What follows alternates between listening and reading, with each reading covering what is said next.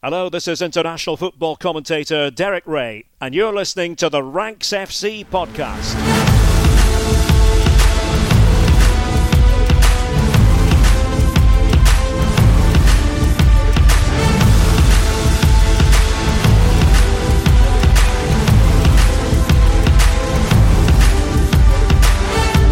Rank Squad, and welcome to Ranks FC. This is your favorite football podcast back for another week. My name is Jack Collins, and I will be your host today. And joining me, as ever, is the Rank God, Mr. Sam Tighe. How you doing, Sam? I'm good. I'm good. Thank you. How are you? Yeah, I'm not too bad. Thank you very much. Later on, we are going to have the final special guest of the Sans Dean Jones era, um, which is exciting. Gianni Buttice is joining us uh, to talk Fantasy Premier League and all the dilemmas that you need to beat your friends later on in the year as the season gets underway in the Premier League. But before we get to that, Sam, start things off with things we love. Yeah, and the thing I love this week is Leeds United playing football manager in the transfer market. and you know what? We joked last week, didn't we, about Chelsea's owner, Todd Boehly, playing it in real life. But it's actually Leeds United that are doing it. They've signed Marc Roca from Bayern Munich, they've signed Brendan Aaronson from Salzburg. They're set to swoop for Tyler Adams. He might even be a Leeds United player by the time this comes out. And Luis Sinisterra of Feyenoord, there's been a fee agreed for him as well. They've also been credited with a lot of interest in players like Mohamed Camara of Salzburg and Charles de Ketelaere of Club Bruges. This is it, isn't it? This is literally Football Manager. Yeah. Like, yeah, and it's yeah. glorious. It's, it's Football Manager's kind of Red Bull edition. It's England's answer to Bayer Leverkusen in the transfer market, is how I'm going to bill it. Um, I think it's absolutely awesome. It's just loads of fun. And if you're a fan of this club and you're seeing these players linked to you, you know, age sort of 20 to 23 profile, exciting, some of the best players playing at the kind of just below the top tier of Europe, it's it's it's really fun to watch, and it must feel fantastic to know that these players are interested in signing for you as well. Yeah, I mean, let's talk a little bit about Adams and Sinisterra, and we'll start with Adams because he's come in now. You know, obviously Kalvin Phillips, Leeds boy, born and bred, left from Manchester City last week, and I'm sure there's a fair few tears shed over that transfer. Not particularly any ill will by all accounts. Everyone seems to be pretty proud of him and the fact that he's going to take that next step, and everyone's you know pretty pleased that he's going to get that opportunity to learn and develop under Pep Guardiola. It's it seems all very very friendly. And but Tyler Adams is coming in not as a like for like replacement, but someone who's going to fill that gap in midfield alongside the aforementioned Roca, who's joined from Bayern Munich. It's an interesting one, Sam, because Adams isn't the same player, but he is going to bring a whole lot of drive and dynamism to this Leeds midfield. He's not the same, but like it's obviously going to be really hard for Leeds to find a player like Kalvin Phillips and a like for like replacement. Many, yeah? But Adam, yeah, exactly. But Adams at least is um, he's a holding midfielder who can play in defence. I mean, he can't play. I wouldn't play him centre back like Phillips did in a three, but Adams does play right back and right wing back really well. So it's the same kind of midfield profile with a defensive instinct. And I think Adams is, is the kind of player that can sit in the, at the base. Um, he probably won't. He'll probably sit there with Marc Roca in a pairing, which is fine. But between them, they've got enough defensive instinct and, and positional awareness to basically succeed in that area. It does feel a little bit like they're having to replace Phillips with two men, but that's just the way of it. That's how good Phillips is. Yeah, yeah, no, I completely agree. It's it's one of those, isn't it, where you're like, you have to change this around because Marsch is going to play. You'd imagine this four two two two system, um, which he played to such success on the continent. Um, well, with Salzburg at least, if not with Leipzig. Um, but it does mean that when when you come to this, you kind of are changing things around. And and Phillips, whilst can play almost anywhere because he's that good, you know, you can play two different players in there to kind of give you back what he had, and that will work for Marsch because of the way that this system is developed. Yeah, absolutely. I mean, I'm expecting to see not necessarily Roca and Adams the entire time, but you get a bit of click in there. You might even see a bit of like you know Struijk in there, who ends up playing um, in in midfield sometimes. You've got different different options there, different pairings for different games. That's that's quite exciting, and you need the options. And uh, you know, this is it takes takes us on to the other player here, which is Luis Sinisterra, who looks set to be joining as well. They've had a fee agreed at least, and you know he gives you a different kind of look in the attacking midfield band as well. He's someone that I think will play in those narrow positions a lot more comfortably than someone like Raphinha. um, and he's very, very exciting. You know, a needle player, someone that can take the ball in tight spaces and dribble and back heel and find his way out of a shoebox. Sometimes it's um, with, with, a goal threat too. He's been absolutely phenomenal for Feyenoord, and um, really excited to see him come to the Premier League. Yeah, for my money, one of the best players in the Europa Conference League last season. Obviously, we got to see him live in the flesh in the final in that game against Roma. He didn't have his best game. Uh, against Roma. He wasn't able to influence proceedings as much as he has been able to in other rounds. But, you know, up to the final, definitely one of the best players in the competition, was in our team of the tournament, someone who is able to light up games on his own, who has that ability to make things happen. And that's exactly what, you know, Leeds are going to be crying out for if Raphinha does go, which looks incredibly likely at this point. You know, you need someone who's going to come in here and, and, and be that spark player. And Sinisterra is very much a spark. He is, yeah. And it just kind of feels like they're basically spending the Phillips and Raphinha money, aren't they? I mean, Phillips has already gone, and Raphinha seems like he will absolutely go. And the important thing is, is to get some of those replacements in early doors. It's the Jack Grealish approach, um, and you kind of have to get half your at least half your business done beforehand before they've both gone. Because then, if you are staring at the squad list and you are looking at a team without Raphinha and Phillips and no players in, then it starts to get a bit bleak. It's a bit like I've a, a, number of WhatsApp groups recently. I've received a picture of Manchester United's official midfield list on their website, and it's proper bleak. And you just really want to avoid that where possible. Yeah, no, I completely agree. I completely agree. Uh, quiz, fun quiz question for you. Do you know the last two American outfielders to have taken the field together in the Premier League? Um, because this is this is a good one. Was it for Fulham? It was for Fulham because we used to be Fulhamerica back in the day. Um, it's it's an interesting. Yeah. It's not perhaps uh, you think so. Though. Right. So is it not Clint Dempsey and Brian McBride? It is Clint Dempsey, but he is not the second player. Is not Brian McBride. It's also not Carlos Bocanegra. Don't know the answer to this one. It's Eddie Johnson. Remember him? Fulham played Clint Dempsey and Eddie Johnson together in 2010-11. They were the last two American outfielders to take the uh, take the field for the same side in the Premier League. Um, so you wow. imagine Leeds are going to be breaking that duck next year with Adams and Aaronson. Um, but yeah, definitely exciting times to be a Leeds fan. I don't think anybody's uh, anybody's doubting that. There's lots going on, and Jesse Marsch's US revolution rolls on with a little bit of that Red Bull model added to the mix. Um, I'm going to take us on to my thing I love. And my thing I love this week is that today, as you're listening to this, if you're listening to it on release day, Euro 2022 begins. Um, and it is incredibly exciting. 16, t- 16 teams um, in this tournament. And I, by my money, I reckon seven of them can win it. Now, I'm excited for this tournament, and I'm, I'm really, wow. really excited because it's I've got that kind of childlike glee about a tournament that you know I'm not going to sit here and pretend to be an expert on all things women's football. And if you want a, a deeper dive, there are plenty of brilliant podcasts um, that have given such brilliant overviews of this tournament, and will continue to cover it in real depth through the thing. Um, I've loved Wrighty's House coming back through this whole thing, and, and really enjoying their build up to it. Um, but there's loads all over the place. You know, Football Weekly have just released a, a women's women's football weekly, which is brilliant.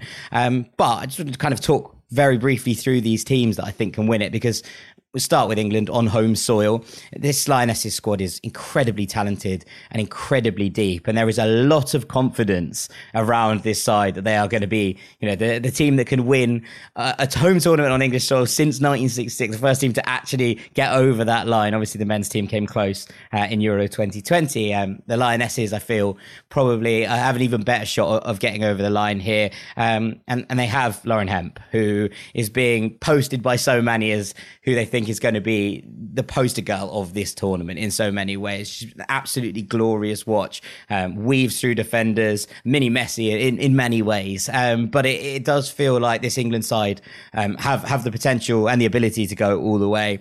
Then there's Spain, who basically have Alexia, um, who's probably the best player in Europe right now. Um, and the core of this Spain team is basically the core of this Barcelona team, who have been all conquering in Spain. They obviously lost the, the final of the UWCL to Lyon. Um, but that team has that kind of telepathy that goes on within these Barcelona ranks. And, and the manager, Vilda, has been well, has been criticised for lack of picking players outside of Barcelona, basically, um, and failing to acknowledge that there is more depth in Spain than just the Barcelona ranks. Um, but the core of this squad is still incredibly talented, and there's a lot of people tipping Spain to go all the way.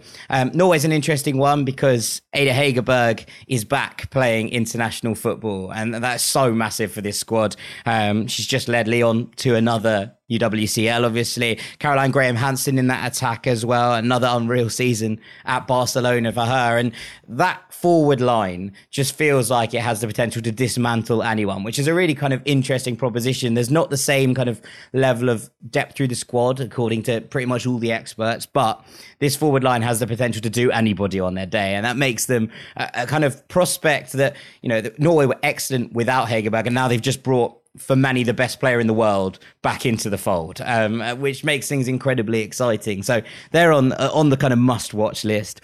Then there's the Netherlands who have Vivianne Miedema, who is will feel like she's playing on home soil, right? Having played for Arsenal for the last couple of years, she's revered in this country, revered in the WSL as as someone who is probably the best player in England right now.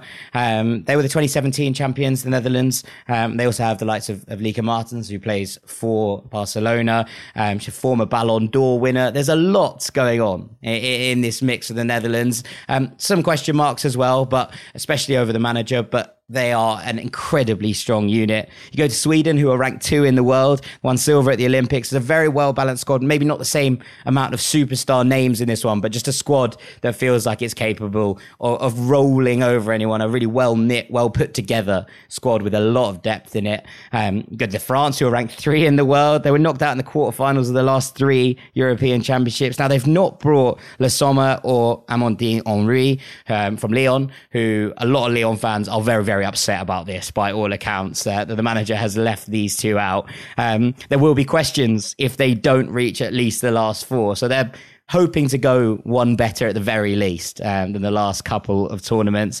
And then you finish with Germany, who have loads of questions, but they are also eight time champions. Deep squad, but they're in indifferent form. A side who know how to get things done. And it's Germany in a tournament. They just they just do well, don't they? Like it's just what happens. Germany turn up, no matter what form they're in, no matter how the squad looks, no matter what the balance is, and Germany will turn up and almost certainly go deep in this one. So yeah, seven teams who I think genuinely all have a really good chance of winning it out of 16. That's a massive, massive proportion, uh, and it makes for I think one of the most exciting tournaments in ages. I'm going to a game on the 12th um, between Germany and Spain at Brentford, and then I've bagged the ticket for the final, which I'm absolutely over the moon about. So yeah, absolutely nice. can't wait for this tournament to kick off. That kind of childlike glee on the eve of a tournament, I'm really feeling at the moment. So yeah, Euro 2022, the thing I love this week. Sounds like an England win to me, mate. Know about those seven. Just sounds like an England win. Well, I think uh, the favourite Sam. That's uh, it's always a good sign, right? It's always on, a good sign. Um, right, that are all of the things that we love for this week. After the break, we're going to be bringing in Gianni to talk all things FPL. Don't go anywhere. Welcome back to Ranks FC, and I'm delighted to say we are joined by Mr. Gianni Buttice. Gianni, welcome to the show. It's so good to have you. You are officially now an official FPL panelist these days, I believe they're called. Um, but welcome to Ranks FC, and thank you so much for joining us.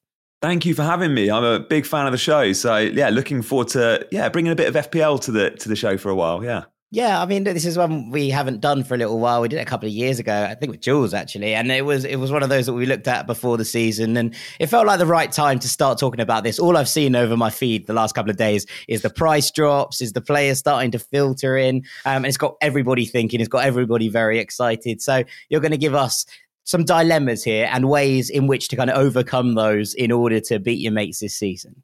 Yeah, it's been very exciting the last few days as we've seen the prices announced, and, and they've been teasing the, the, the, the clubs day by day. And FPL have been quite generous with pricing this year. So it allows us as, as managers to perhaps squeeze in a few extra premium players that, that we that we want, um, which I think is a great way of reaching the, the more casual audience to fill your team with your Liverpool, your Man City, your Chelsea assets. Uh, but yeah, three big dilemmas. And as always, there are hundreds of dilemmas every week for an engaged FPL manager. But if we just go top line, we'll, we'll go through three of the, the, the, the, dilemmas that you might face when planning your game week one team. And I'll give my opinion as to, to, to what side of the fence I sit on. And, and if we go in at number three, do you go for premium at the back, so lots of expensive defenders, or do you squeeze in that one extra premium forward in your team at the compromise of, of too many premium defenders? So it's, it's a big debate. Like, of course, we want those high ceiling players. And if you go bigger up top, we're thinking Haaland and Salah, and you can probably afford a Son or a Vardy or a Kane alongside these guys. Or do you just have Salah and maybe Haaland, but then you have a defence full of those attacking fullbacks? Your Trents, your Robertsons, James, Chilwell, Perisic, Cancelo. There are so many now that just deliver year on year. And historically, us FPL managers always go 3 5 2, 3 4 3. We we don't want many defenders in our team because we think they're boring and they won't get goals and assists. but the game's changed, right? Premier League has changed. The way the way football is played has changed, and these fullbacks are at times wide forwards, and they just get bags of goals and assists. So I'm looking at this season thinking, for the first time ever, I might go for four or even five premium defenders because their returns Ooh. are just so so good. But it does mean I can't have three premiums up top. So probably just settle on a Salah and a Haaland, and it means no Son. But I will go big at the back instead. So it's an interesting dilemma. And many will think they'll go big at the back. And then as the weeks get draw closer, you just want to fit that one extra big name forward in. But for me, I'm looking at it and thinking the value in these defenders is just too good this season. We have the Chelsea wing backs at 6.0. We have Trent at 7.5. He should be 9 million of anyone's money. They're just a. Perisic came in at 5.5. The equivalent in midfield is is like a, a, lower table team's DM at the same price, who's just not going to get any points. So for me, it looks really sensible to go big at the back this season.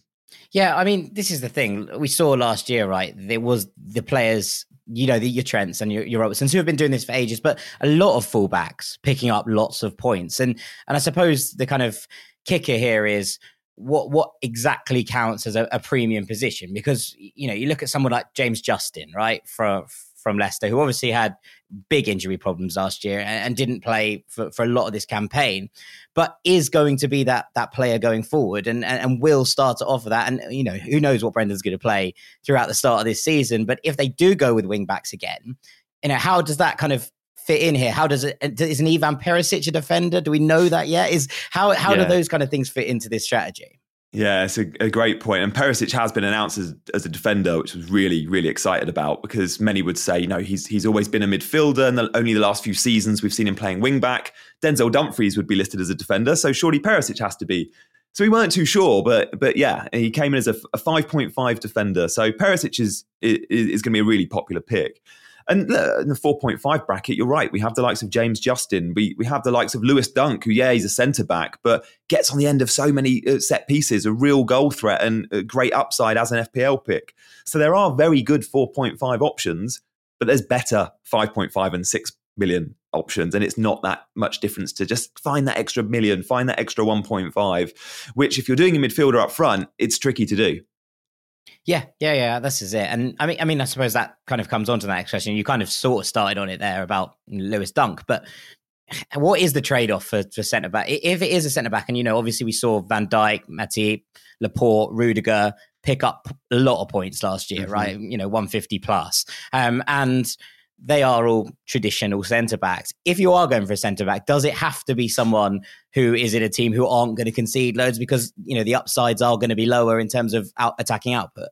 Yeah, it, it you look at centre backs, and for me, I look at their ceiling. Arsenal is a great example. Ben White, for me, his ceiling most weeks is going to be six points. Best case scenario, I'll get my clean sheet points at four, my appearance points at two. Yet Gabriel is five million. With Gabriel, I know I've got potential for bonus points because the, the bonus points system is very detailed. There's 38 metrics, things like clearances, interceptions, blocks. Gabriel performs really well in the BPS and therefore gets rewarded. Um, and likewise, he gets on the end of set pieces, so he's got that goal threat. So you spend an extra point point five for Gabriel, but it's way worth the difference because you get the upside. His ceiling isn't six; his ceiling is ten or twelve each week. I got a question on Trent. You talked about him being seven and a half, was it? Yeah, and yeah. you thinking that he should be more like 9 mm-hmm. Yeah, he must. So seven and a half must be the most most expensive a defender has ever been. 8.0 years back, we saw Leighton Baines and John Terry hit 8 million. Now, Whoa. they weren't anywhere near as consistent as, as Trent's been the last couple of seasons, who just every season seems to get 200 points. To put that into perspective, last year, the best performing forward, who was 12.5 million, Harry Kane, didn't reach 200 points. Yet Trent at 7.5 does. So yeah, the value there is insane. In terms of you know the the forwards, and I think a lot of people had this problem last year. I mean, I know I did. It felt like you know the likes of Salah and Son being midfielders shifted things around in terms of there wasn't many out and out forwards in the Premier League. Uh, in in the you know number nines were traditionally counted as as the players who would stay as a forward, and, and, and wingers tended to be classed as midfielders. Is that going to shift this year? Because there was there was a lot of talk about it. Yeah, many of us thought we'd see Salah and Son relisted, reclassified, and we, we, we haven't seen that. They, they remain midfielders. We have seen the likes of Jota, the likes of Havertz move from midfield to forward, and, and I think FPL have, have looked at it and gone, okay, who's occupying that central number nine or false nine spot in the team? And even though it might be Son or Salah that are more advanced than that number nine, they remain midfielders, but the out and out nine has has has shifted. So Jota and Havertz have been reclassified. And that that does take the appeal away from the likes of Jota or Havertz, because of course you don't get the clean sheet point if you're a forward. And you don't, you get one fewer points for scoring a goal. Uh, you, it's four versus five. So, yeah, sure, we might get them a little bit higher up the pitch. Havertz is a forward, Jota is a forward, uh, or certainly should be next season but we prefer them when they're out of position in FPL, and then then you you benefit from that out of out of position category.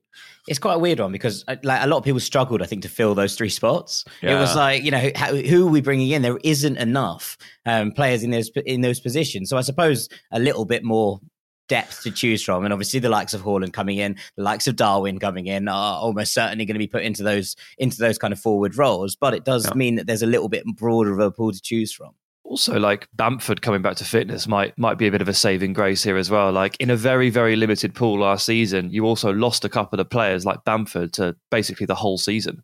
There was just yeah. nothing, absolutely nothing. I saw people, you know, some of the some of the, the content creators I was watching, you know, got ended up with like Ollie Watkins and Joe Gelhardt in their team at the end. I was like, well, that's not that was never the plan, was it? That was things me. Gone, that was things me. have gone. ah, sorry, my bad. That was that's that means it's gone really wrong up front yeah, yeah. And last season, for the first time in a, in a long while, we didn't see value. So when you compare some of these players, even even if we look look ahead, Bamford at seven point five this season, Dominic Calvert-Lewin at eight million. These guys, we know, yeah, sure, they can clock up points, but when you look at the defenders in the same price band, you can spend 7.5 on a on a Trent, less on a Cancelo, less on a Reece James or a Chilwell. The value you get from these defenders is is, is so much better than than the forwards. That these forwards aren't going to have 200 point seasons, very unlikely. Yet you know, with Cancelo got 201 points last season, Trent, as I said, beat 200, Robertson 186. The value in the defense is just so generous that I am thinking this season for the first time ever, I'll be I'll be setting up with four or five premiums at the back. Yeah, and playing a five at the back formation. yeah. yeah. Gianni, you seem pretty set on this, uh, or very set on this. How confident are the others in the community at, at, this early stage in doing this? And does does this feel like a bit of a risk from your part? Are you are you the black sheep here, or uh, or is this a, a, pretty common thread?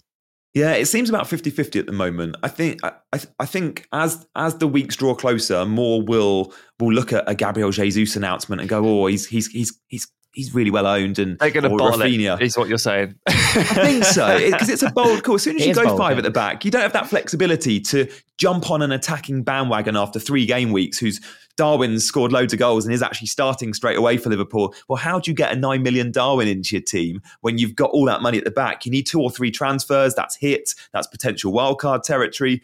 So it's quite a rigid formation to invest money at the back because you can't just make that one simple move to move funds around. You need two or three moves. So it's a bold call, but I can't help but see that value. And I don't see them as defenders. You Perisic isn't a defender. Uh, Chelsea, we caveat them, their wing backs, with the fact that Tuchel perhaps is looking at a back four. Pre-season will tell us more. The appeal might lesser for the Chelsea lads, but even in a back four, you expect the fullbacks to still be sky high. So yeah, one to monitor pre-season, but I think I'm pretty set. Yeah, I, I, also it's one of those, isn't it? When the excitement gets hold of you, and you're like, "Oh, I could have all these shiny new forwards into the team." Everyone's going to get very excited and move away from the strategy. But I do actually agree with you on paper. That's not to say that when I see Darwin and, and Jesus in that first thing, I go like, "Hey, off yeah. we go again."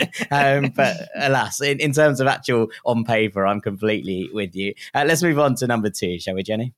Yeah, number two is all about Man City. The the team in the league that score the most goals, that have the highest ceiling in terms of the, the, the number of points their players can get. At any given week, you're not surprised if Man City win 5 6 0. You can't say that for any other team, really, in the Premier League, Liverpool possibly. But for some reason, we don't really invest in Man City assets historically. If I look back to last season, Cancelo was in most teams, my, mine included. But, you know, Foden at times, KDB at times. But we don't fill our teams with Man City. Why? Well, we're often scared of Pep Roulette, as it's dubbed in the FPL community. Which wide forwards are going to start? Now, this season, we might just be able to, one, see some bargains in their wide forwards because of the price points. We look at Grealish, who's seven, Mahrez, who's eight, Foden, who's eight. Knowing that they're wide forwards in the team that score the most amount of goals in the league, that's very favourable pricing. But the fear has always been minutes. How many starts are they going to get? Are they going to start two in three or one in two? Now, knowing Gabriel Jesus has moved on, knowing Sterling could move on, possibly we see a little bit more space for, say, Mahrez on the right to have less competition and therefore start more games. Now, when Mahrez plays, Mahrez picks up FPL points, but we're always just worried about Pep Roulette. Now, because of Haaland coming into the team, possibly those that are creators in the team, your Grealishes, your Fodens, your Mahrezes, poss- obviously KDB, um, possibly they're going to have someone always getting on the end of these crosses, on the end of these assists, and and and that'll be that. We could see great guns there. The fixtures for Man City are so good. The big question you've got in your team, yes, you might have Cancelo and Haaland.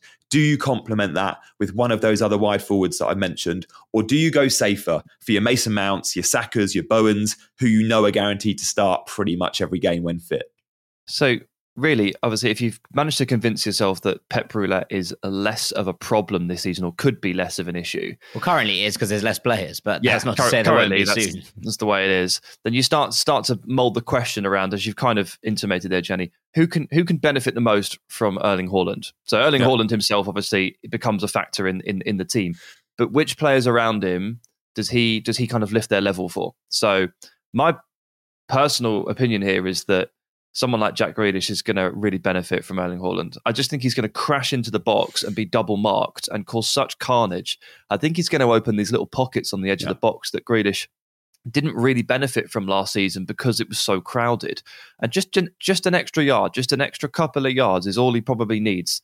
And with that first season under his belt under Guardiola, I do look at someone like Grealish here and I just think not only are you taking possibly a second year leap, and it's seven million as well, yeah. but Erling Haaland is going to create such a distraction for you that this actually could mean mean quite a lot for you in terms of your production, and we might see something a bit closer to what he was at, at Villa in the last season. So, Grealish to me is is someone that's really interesting there because of Haaland, if anything else. Yeah, and so affordable. Seven seven million. You know, you ex- I think Wilfried Zaha is seven million. I think it is. So you know, when you're comparing how many goals Palace will score, how many Man City will score, it it it's just absolute levels ab- uh, above. And I look at Grealish and think he's he's now had a year under Pep, and we see this a lot with Pep players. It takes a little bit of time to get into yeah. that system. And last year his numbers were disappointing from an FPL point of, of view. He got a lot of starts. Um, but I think it was three goals, three assists, which is so so poor for someone of, of Grealish's potential. Um, however, with the second season, and that's why he saw a price decrease. I think he started the season at seven point five last year, seven this year. But I'm I'm with you, Sam. I think he'll get a little bit more space because of Haaland. Haaland getting on the end of a lot of those assists, and, and the second season could be huge for Jack Grealish, who could own that that that left of the three space. The big the big question mark for me is where where Foden fits into the system. We know Pep wants to play Foden a lot in these big games, and and he starts more often than not. But where will Foden play? Last year he played a lot central as the as, as the nine.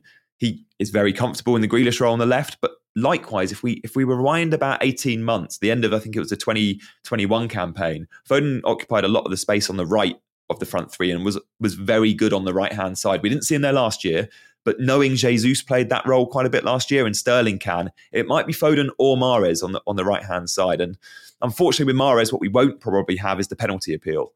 Uh, Mahrez has been on pens when on the pitch. We've seen Jesus, we've seen Sterling, we've seen KDB all take pens for Man City, and they've all got pretty poor records.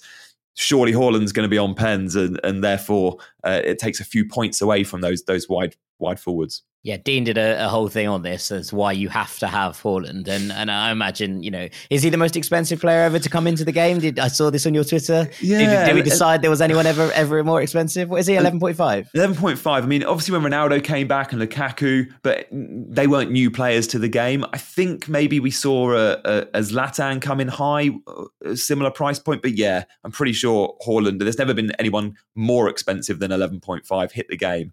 And surely the recipe is there for him to just go absolutely nuts. I mean, the fixtures are nice as well. We just need to see him in pre-season just just to check on on on how he's slotted in. Um, but no World Cup either. Yes. we got to consider that for FPL. The likes of Mahrez, Salah, Haaland, no World Cup, they'll get a nice little rest and not have the distraction either.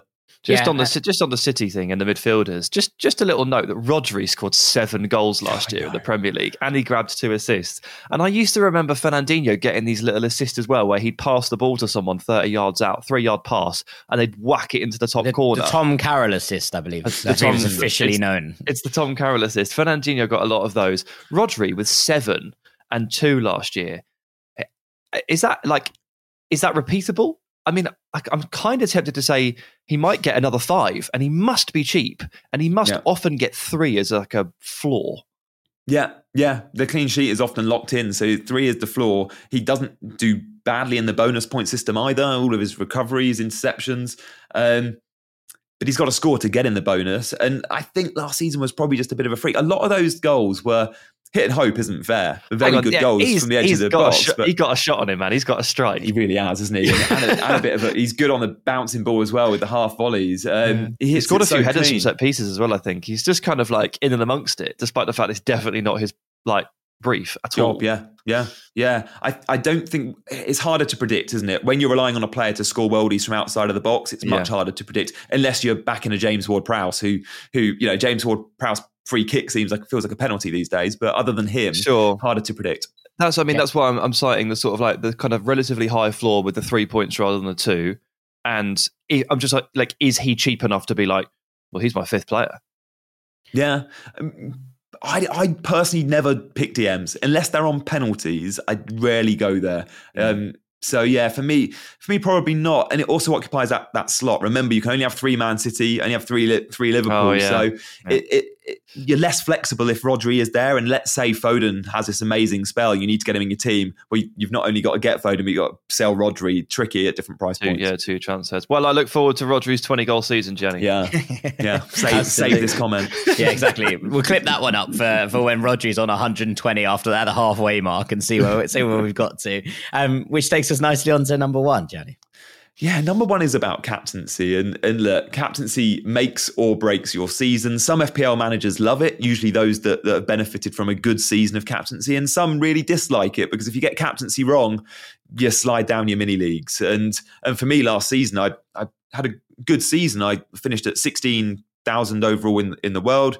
My target was top 10K. I was a little bit short of that if I had nailed captaincy and even had an average captaincy rank amongst the top 10k, I'd have finished at 3 4k. But I had a poor season with captaincy and it I, I drifted out to the teens. So you've got to get that right. And one of my mistakes last season was I was a little bit rogue with captaincy. I didn't always back the the obvious.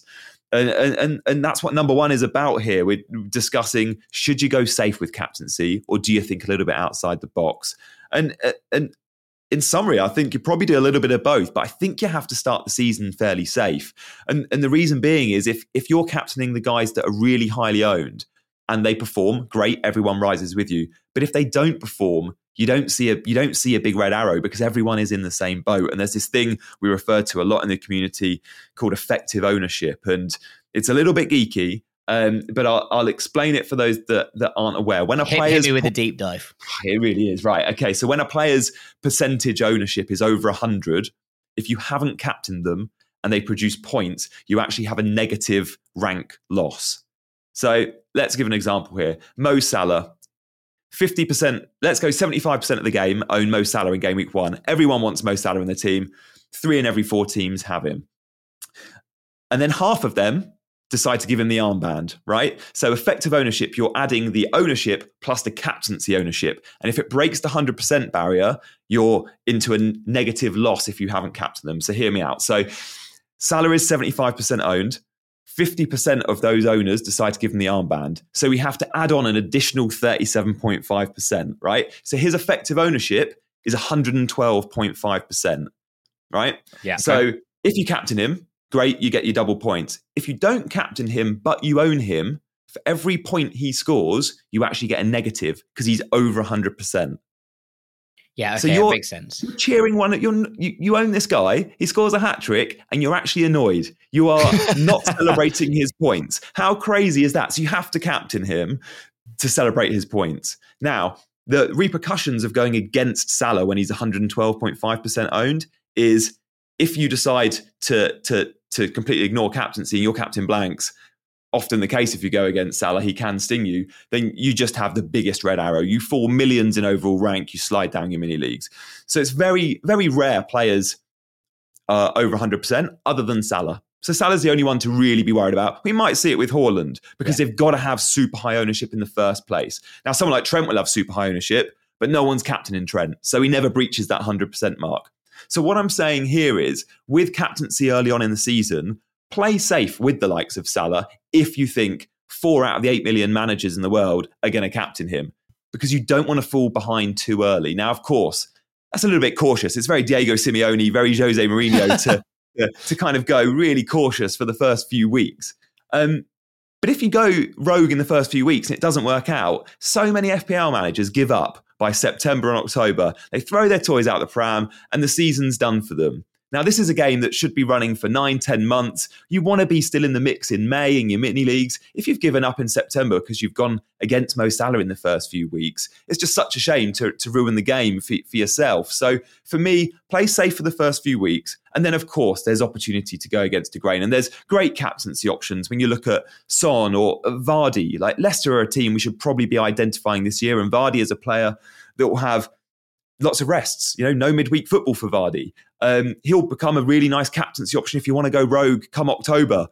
But wait for the first few weeks and just play safe. There's a reason why the vast majority of the game are captain in Salah. Now, obviously, if you think he's not going to get the most points in any given week, you've got to back your guy, whoever that is. But more often than not, if the masses are going there, there's a reason for it. Is this something that maybe we'll see a little bit of a drop this year purely because Erling Haaland comes into the game? I, I mean, feel mm-hmm. like obviously Son towards the end of last season felt like an, a viable alternative, but for long periods of, you know, even the last couple of years, let's say, Mo Salah has felt like the only option, right? He's, yeah. he's won what the Golden Boot in three of the last four years in the Premier League. We're, we're looking at someone who's you know who has performed consistently week in week out for a long long period of time so at that point, it's kind of everybody is is building Salah and everybody is captaining him because it's just not worth it not to, as you say. It's the whole point. Haaland coming in, does that split that a little bit? And therefore, does it suggest that maybe that effective ownership won't get over the 100 uh, quite as much because there's more people sharing the load, to quote Samwise Gamgee? Yeah, yeah. I mean, last season, I think we probably saw Salah hit that over 100%, probably 50% of the time, probably like 19 of the 38 game weeks. We might only see it five or six, you're right, because the likes of Haaland will occupy a lot of that ownership. And, you know, game week two, for example, Haaland plays Bournemouth at the Etihad. I think he's going to have a lot of people giving the armband, especially if he scores in game week one against West Ham or if he looks good pre season. So I hope for the sake of the game, we don't get players hitting over 100% because it makes it a little bit boring. You don't want to just go with the, the, the masses just out of fear. We shouldn't manage our teams out of fear, but at times we do in the first few weeks for the reasons mentioned. So yeah, I hope Haaland and Son. Son last season went to a whole new level, didn't he? Shared the golden boot with Salah. Under Conte, Son and Kane look better than ever. Son is still classified as a midfielder, and I think the points will fly in there too. A lot of armbands will go on Son. So a nice spread, I hope.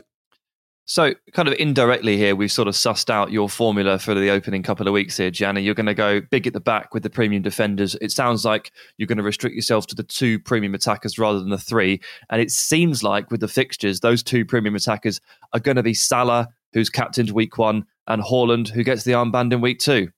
Yeah, I think so. And it, it, it it's disappointing that I can't get Son. I don't think I can I can get him in at some point. I'm sure Son will come into the team, and and the other team I, I'm gutted not to have an attacker for is is is possibly and, and maybe I go to to Madison at eight or Barnes at seven, but is is Leicester. I would love Vardy yeah. at nine point five in my team, and for the we we discussed earlier you know Leicester not having European football. We saw the benefits that that gave the Arsenal team last year, who were so close to getting fourth. No midweek football, no European away days.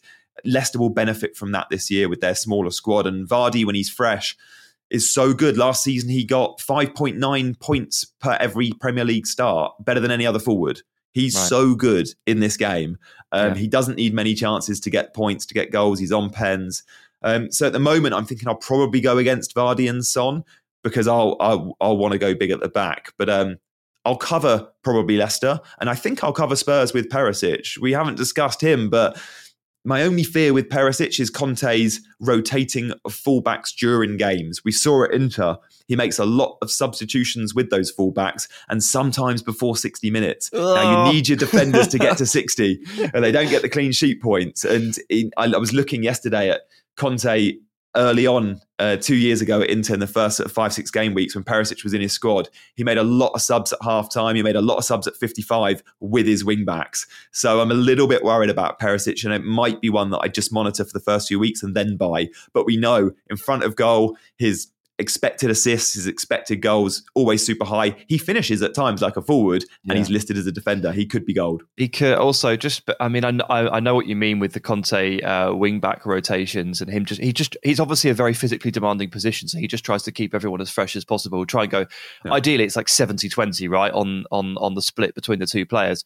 Perisic is like super freak fit. Like he is a he's like built in a lab. So he might be slightly more protected there, at least past the 60 mark. He might be all right.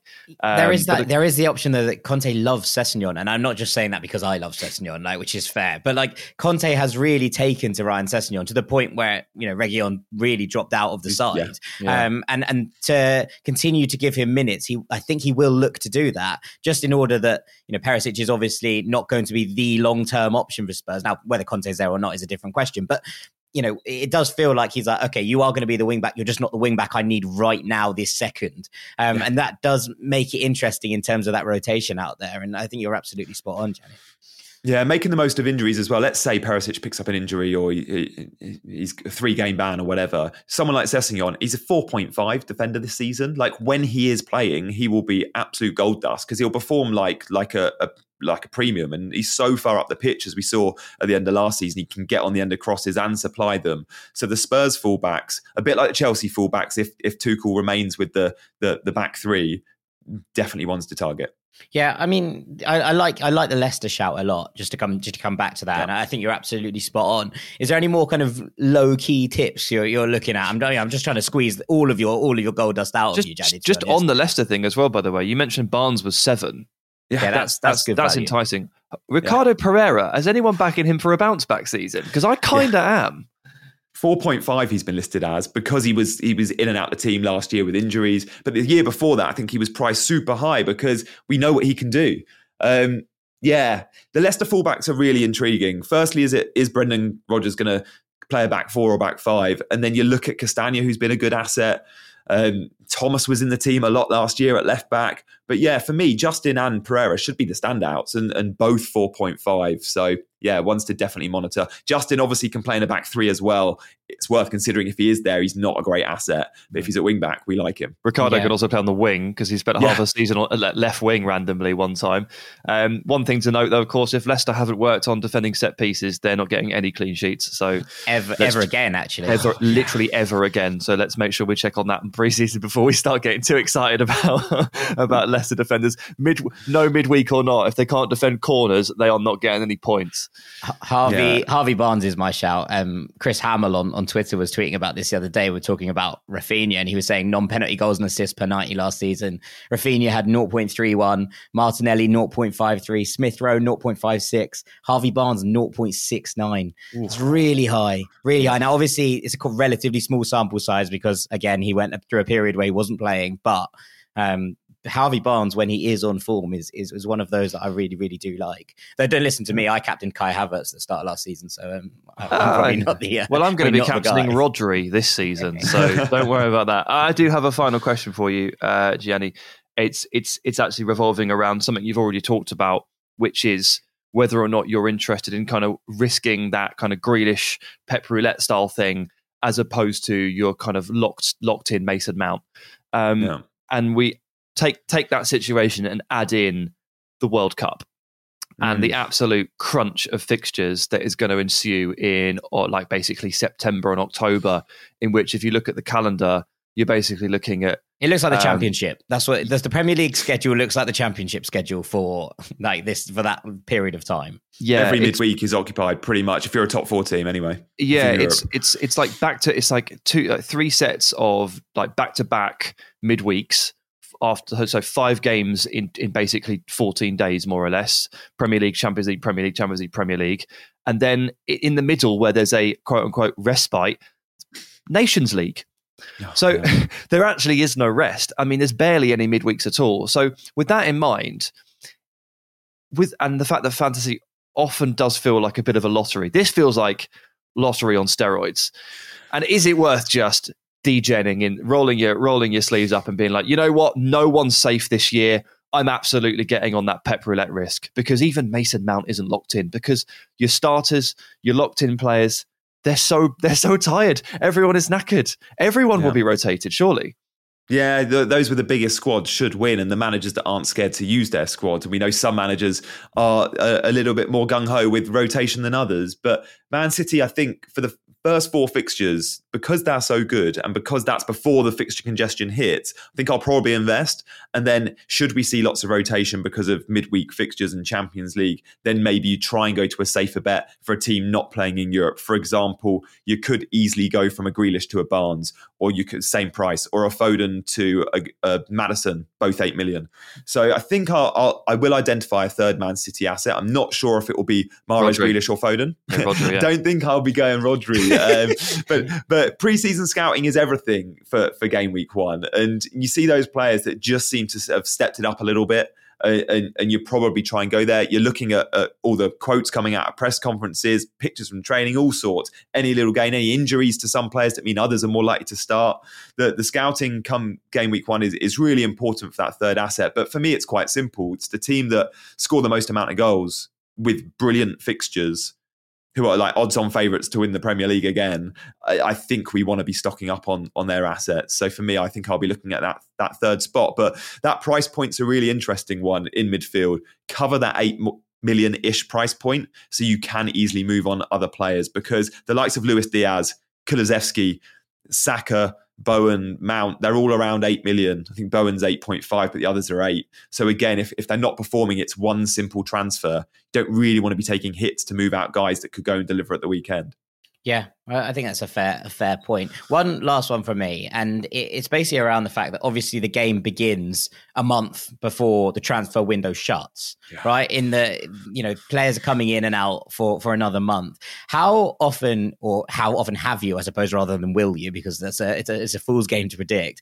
Have you made those kind of changes to bring someone in who's come in late in the window? You know, there's a, a signing that comes in late for let's say a Chelsea on you know on deadline day or three days before deadline day that's a is, is, a risky move, obviously, to bring in a new signing straight away, especially if they haven't been set at the start of the game.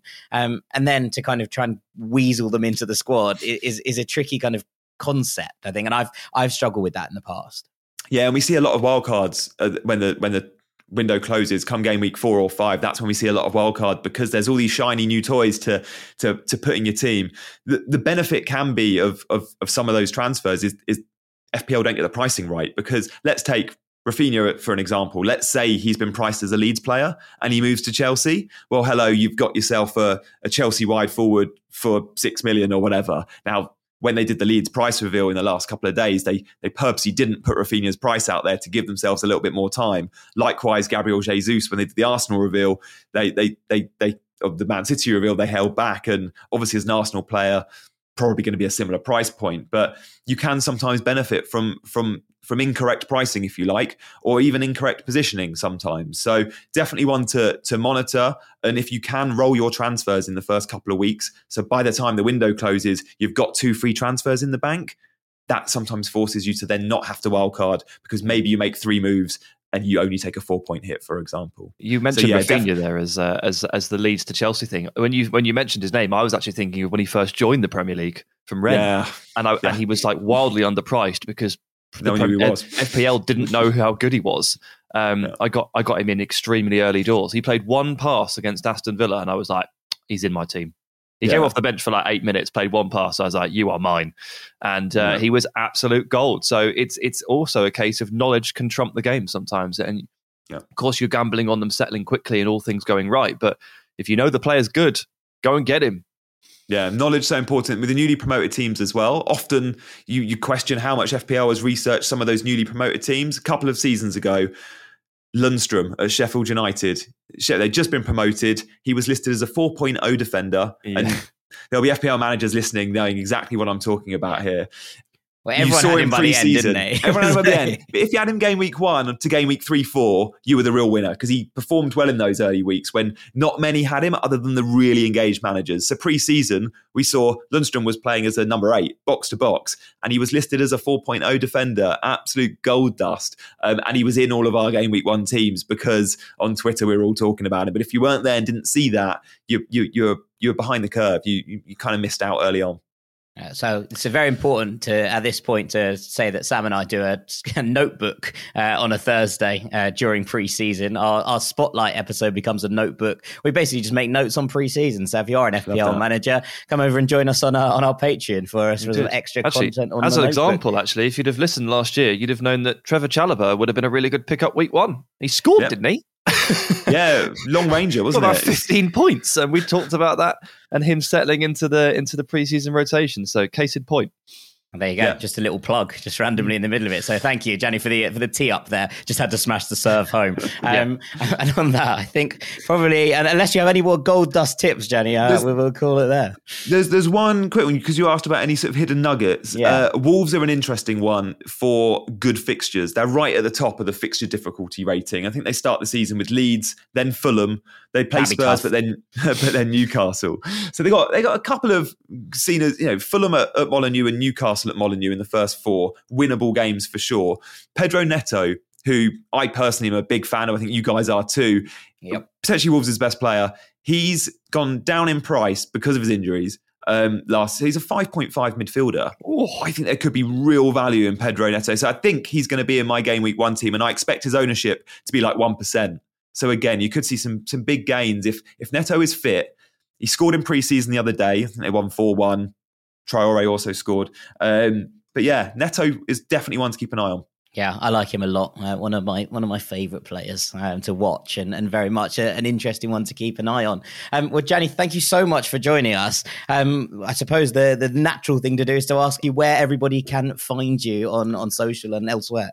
Yeah, at Gianni Buttici on on Twitter and Instagram. I give a lot of FPL tips on, on my Twitter channel, so do do come and check me out there. Likewise, I do a a, a show with with Dean, who's also an FPL enthusiast. Um, so check us out on Chasing Green Arrows. Uh, Dean and I talking transfers, but also FPL on Mondays and Fridays. Absolutely. Well, thank you so much, Dan. it's been a real, real pleasure having you on, and uh, good luck for the season. Thank you, mate. Thank you for having me. And I look forward to listening to the show as the, the season develops. Welcome back to Ranks FC, and thank you so much to Gianni for all his insight there. Make sure you are following him on all of those socials for all your FPL needs throughout the season. And as we build up and as more players and signings get dropped, I'm sure he's going to have all sorts to say about the new boys joining the league as well. Um, but Sam, uh, it's time to move over to everybody's favorite mm-hmm. part of mm-hmm. the week. It's time for Melon of the Week, and the last Melon of the Week without Dean. Um, so he's going to be back on Melon duties next week. Thank you for putting up with us in his absence. Um, I'm going to take this for the last time, and I'd like to award this week's Melon of the Week to FC Barcelona's content team. Um, now, Barcelona have announced the signings of Frank Kessié, good signing, and Andreas Christensen, also good signing, but slightly less of a good signing. Um, and we kind of were looking at the way that they announced Christensen. And obviously, for the Kessié announcement, they were able to use this clip of Kessié basically tearing Barcelona apart because they've obviously only got the rights to use games against Barcelona for their social media feeds. Um, but in a preseason friendly in America, I think it is, and Kessié looks absolutely unbelievable. He's wandering around, beating defenders at will, winning the ball back. It's a really cool little montage. For the Christensen one, they went a bit off piste. They basically they they used the tagline "You shall not pass." Dot dot dot. But he can pass. and then proceeded to put together a two and a half minute montage of Christensen basically not defending very well, like squashing Luis Suarez at, at times, um, like basically last ditch defending, hoofing the ball out of play, and then occasionally doing like relatively simple 10 yard passes out to the wing. Um, in a game, in two games in the Champions League, one of which I'm pretty sure Barcelona won. I think it's three games, actually. They had a lot of footage to pick from, and he didn't do anything good in any of them. I'm pretty sure they lost all of the games, um, which isn't great indicative of, of signing a defender. Um, in the passing montages he shows, there's like two good passes out of the 20 they show, maybe. Like, and one of those revolves around the fact that the wing has done absolutely brilliantly to keep it in play because it's a little bit overhit. Um, there is a good, there is a good bit on. though. He does tackle Messi in the box cleanly at one point. That is true. Just run that for five minutes. Just use that yeah. clip, man. Just use that clip. That's fine. If he could stop the great one, he's good enough yeah. for us. Um, that would have been fine. But what a bizarre compilation of of things to choose. It really was uh, a lot, um, and ultimately, just one of those really strange ones where you know, you're looking at this and thinking, how is how is this panning out? I, am not really sure. So yeah, Men of the Week goes to Barcelona's content team. They've really not them, done themselves or their new signing any justice whatsoever uh, with that signing. And with that.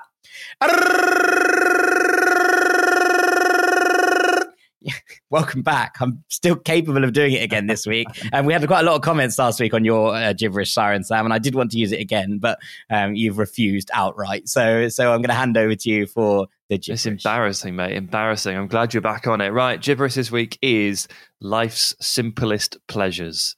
A top three. I've been constructing this in my mind for about six months. I've really come really come to believe in this list. And uh, this weekend, I think we found number three. We completed the list. Now, number three is a hole in one, a momentous feat that I recently achieved at Pirate Mini Golf in the Smuggler's Cove. 16th hole, a challenging gauntlet of contours and rocks I like the fact you played 18 holes of mini golf. That's you could actually play 36 if you wanted to, but I got a bit bored after 18. But um, yeah, it's a challenging course. So, you know what? Just just on the 16th hole, I just I just found found the vision. I found the groove. Stroke with precision, hole in one. Very very satisfying noise as well. And honestly, mate, I was on cloud nine for the rest of the day. It just made absolutely everything yeah, you should be too. better.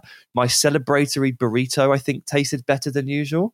The drive home, like every light was just green, green, green honestly think maybe even the sun was shining just a bit brighter than it probably would have done. Maybe, mate, I'll be honest. Even just the idea of just hitting one and writing the one on the scorecard is just a dream, isn't it? That's that's what you're actually looking for here. It's it's not necessarily to do with you know how good or bad it is. It's just writing that one on the scorecard. Just hundred percent. And I beat my wife by like eight, so that was also quite cool. Anyway, number two, the sound of running water, the most relaxing sound in all of the world. It is enticing it is calming. It's really simple. It's really, really good. The sound of running water can make literally any room or any space in the world, no matter where it is, an area of true relaxation. Unless you need Unless a wee. you need a wee. But then just go to the toilet and come back and it's fine. This sound is so relaxing, it managed to coax me to sleep on the floor of an airport using my bag as a pillow. Something I genuinely hmm. thought truly impossible. That is how effective and soothing and calming the sound of running water is. I tend to use albums for this, man. I'll be honest. Um, Enya is my go-to. Stick on Enya watermark, I can fall asleep anywhere. Um, but that is, you know, that's just by the by, I suppose. Fair enough. Fair enough. I love, I love the sound of running water as long as you've been to the toilet. And number one in life's simplest pleasures is freshly baked warm bread. Yeah, agreed. agreed. What an experience. Just everything about it, really. The smell, the warmth, the fresh crunch, the soft middle. Oh, I'm actually quite hungry now thinking about it. And this is something that the Tighe households through the years have enjoyed an awful lot because my dad used to bake fresh bread from scratch I genuinely thought you were talking about like people from Thai- Thailand. I was like, what do you mean? Like, as in, and as opposed to anyone else, just like Thai households in particular. my people. Um, well, yeah, yeah, yeah, my dad, my, my dad, people. my dad used to um, used to bake fresh bread um, pretty often, and it used to be amazing. To be for honestly, like it used to uh, waft through the house, and when my friends used to come around and say like, "Oh, do you want to come out and I don't know, dick around on the bikes or something like that?" They'd always used to catch the smell and always be like, "Oh, can I have a bit of bread?" It was ridiculous. It was like feeding the village, um, and you know, I've carried that tradition on uh, in a slightly less talented way. As a, as his less talented son, I buy part part baked rolls from the supermarket, and I finish them off in the oven. Um, I was going to say, either, I do this. Either too. way, it hits the spot, right? Yeah. Also, like I will often go. There's a Lidl right next to my house, and it's my favorite place oh, on earth. There will be a gibberish ranking at some point Lidl. about the best three things I found in middle bakery. of Lidl. Oh, but the Lidl bakery is so good. Like often, I would just wander in, just get a, like a little bread, like 50p, and then straight back out again. Come home, eat my warm bread. Very happy just just butter, bread and butter. Unreal. Simple. Yeah, the pan- I mean, it literally Look, is live bread and butter. It is. It is. The the paninis, you know, the, uh, and all that stuff from the from the fresh bakery. Oh, so good. Uh, you know. Anyway, look, you you know, nowadays we're always hearing this this phrase, "Let's get this bread." And even though that is specifically a reference to money and not sourdough, I believe it should be, "Let's get this freshly baked warm bread."